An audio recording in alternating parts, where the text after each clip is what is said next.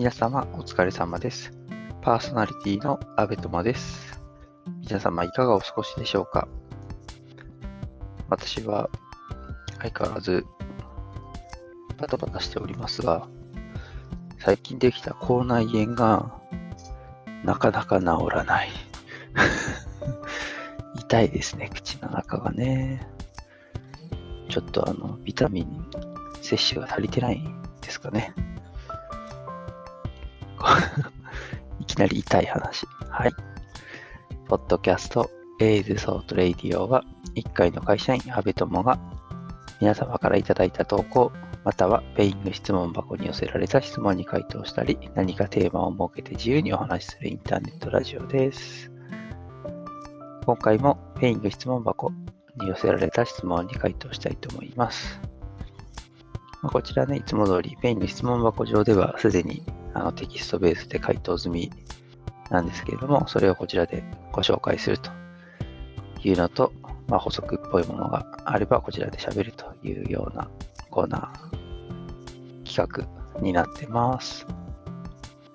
では、早速、質問一つ目。最近興味あることは、あの回答、在宅勤務の環境を整えることと回答しました。やっぱりね、最近在宅、あ、まあなんか、本当の最近は少し減ってきちゃったんですけど、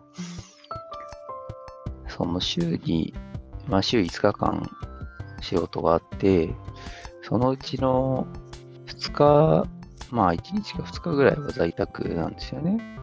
まあ会社に行かなくてもできる仕事をその日にやると。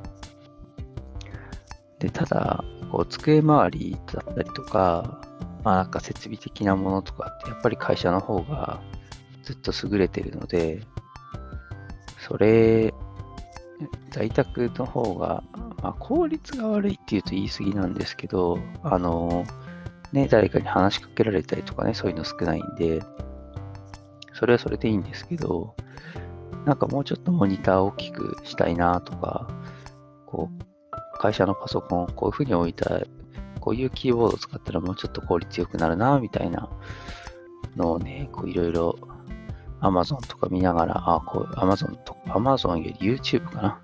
YouTube とか見ると結構在宅環境を紹介してる動画があるんで、なんかそういうの見て、ああ、こういうのいい、こういうのうちにいいかもな、みたいなふうに思ったりとかしてます。で、もうすぐちょっと引っ越しがあるので、まあその引っ越しに合わせてね、環境が変えられたらいいな、というふうに思ってます。興味があることですね。はい。じゃあ次。質問二つ目。相手のことが好きすぎて辛いんだけど、どうしたらいいの？うん。回答。仕方がないですよね。と回答しました。好きす、うんとね、好きすぎて辛いっていうのって、なんというか、正直よくわかんないんですよね。好きすぎて辛い。なんですかね。多分この間にあるんですね。好きすぎて何かがあって辛いんだと思うんですよね。例えば、好きすぎて、だけど、あ、まあ相手のことだからこれ人、人のこと言ってると思うんですけど、好きすぎて、なんだけど、なかなか会えなくて辛いとかね。好きすぎて、相手にこういうことをやってほしいなぁ、だけどやってくれないから辛いとかね。まあすごいに、二つ目のはめっちゃ利己的なやつですけど。うん、まあ思う分にはね、仕方がないですよね。まあそれをなんか無理やり強制しに走ったりとかね、ストーカーみたいなのしなきゃいいですけど。うん。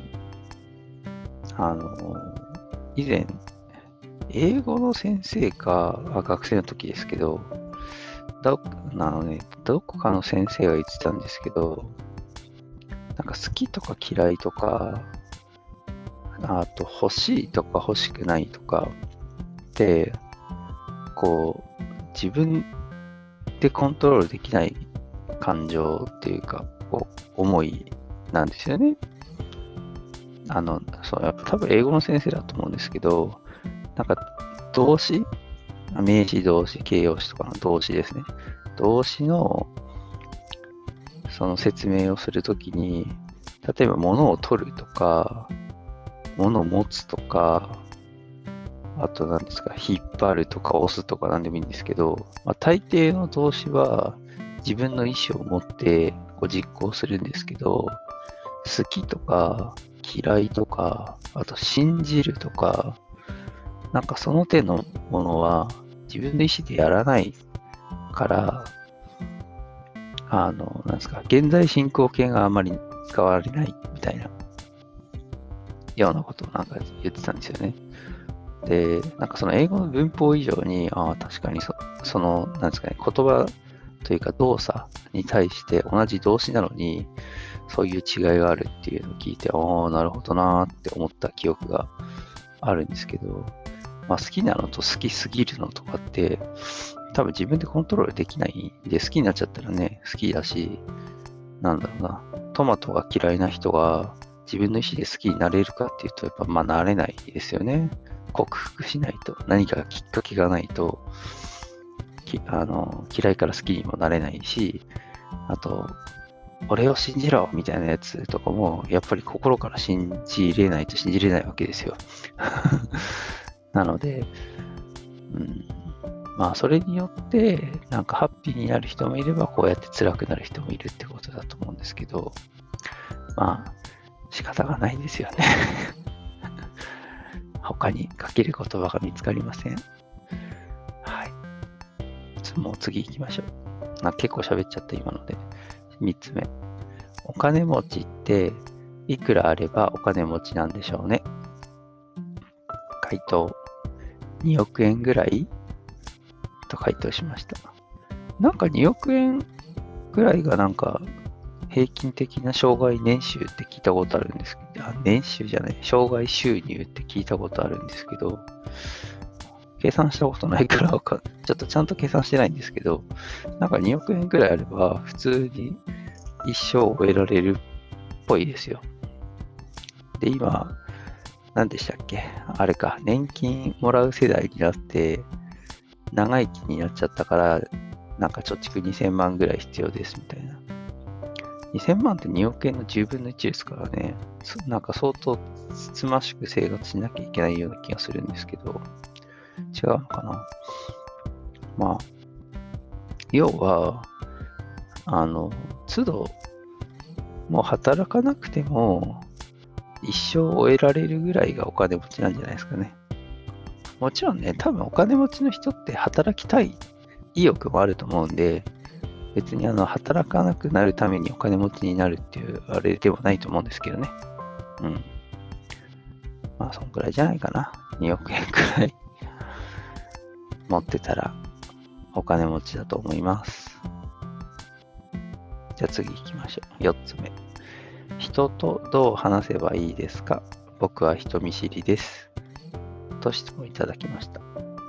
回答。スマホやスマートスピーカーの AI アシスタントで練習するといいと思います。と回答しました。うん、回答しましたって言った後に、こうやってなんか、ポッドキャストやってみてはどうですか？一方的に喋るだけですけど。これね、何あの、AI アシスタントって言いましたけど、iPhone とかだったら Siri とかあるじゃないですか。Google なら Google アシスタント。で、Amazon だと Alexa。うん。とか、あとは、ね、LINE は Clover とか、あの、あと、Windows だとコルタナがいますよね。うん。なんかそういうので話しかけて、で、向こうがまあ応答してくるじゃないですか。なんか天気を聞くとか、調べ物するとか、まあそういうキャッチボールを重ねるのがいいんじゃないかなというふうに思いますね。あの、これね、話す、話すあるじゃないんですけど、なんか、私、英語の勉強で今、スタディサプリ使ってるんですけど、その前に、どうや、何で英語を勉強したらいいんだろうみたいな。いや、やらなきゃ覚えないよっていうのは結論なんですけど、まあ、それでも、何を使ったら、こう、身につきやすいかなとかって考えてるときに、一人、あの、アドバイスをくれた人がいたんですけど、その人が、その Windows とかの設定を英語とかに変えて、コルタナにいっぱい話しかければいいんだよって言ってたんですよ。なるほどなって思いました。やってないんですけどそれはちょっとやってないんですけど、まあいろ、いろんな表現が全部英語になっちゃいますからね。でもね、スマートフォンはね、あの、英語を第一言語にしたりとかしてますね。あの、話してくれないですけどね、その代わり、そいつは。うん、なんか表現だけでもって言って。だから普通の会話だったら、そういう AI アシスタントとか使えるんじゃないかなというふうに思います。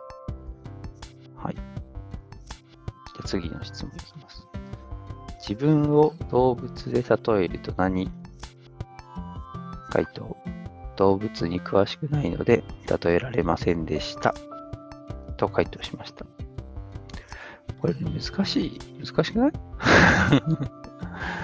自分を動物で例えると何って、あの、よくありますよね、こういうのね。あの、何々で例えると、あ例えば、好きな芸、好きな人人のタイプを芸能人で例えるととか、わかんないんですよね。うん、例えるとって、うん、例えると苦手な 例えるの全般が苦手なのかななんか、ない、ない。なんか、例えば、いや、私は例えた犬ですねとか、何？どういうこと？みたいになる、なるんですよね。少なくとも私はね、なんかそうやって紹介、自己紹介されたら、どういうことってなっちゃうんですよね。チーターですねとか、狼っぽいかなとか言われても、いや、狼、狼ってどういう、どの部分がですか？みたいな。なんかね、うまく答えられない。この例えシリーズ。あまり深掘りできませんこんな感じですかね。じゃあ今日は、今日も5問に回答させていただきました。今日はペイング質問箱に寄せられた質問への回答のご紹介と追加コメントをしてみました。最後に質問、疑問、感想、または取り上げてほしい話題などありましたら、Twitter ハッシュタグ ATR1980、シャープ ATR1980 でツイートしていただければと思います。また今回お答えした Peing 質問箱という匿名質問ができるサービスのリンクをこのラジオの説明文に貼ってあります。そちらからでも受け付けますので、どんどんお寄せください。お待ちしております。最後噛んじゃった。それでは、また次回、さよなら。安部友でした。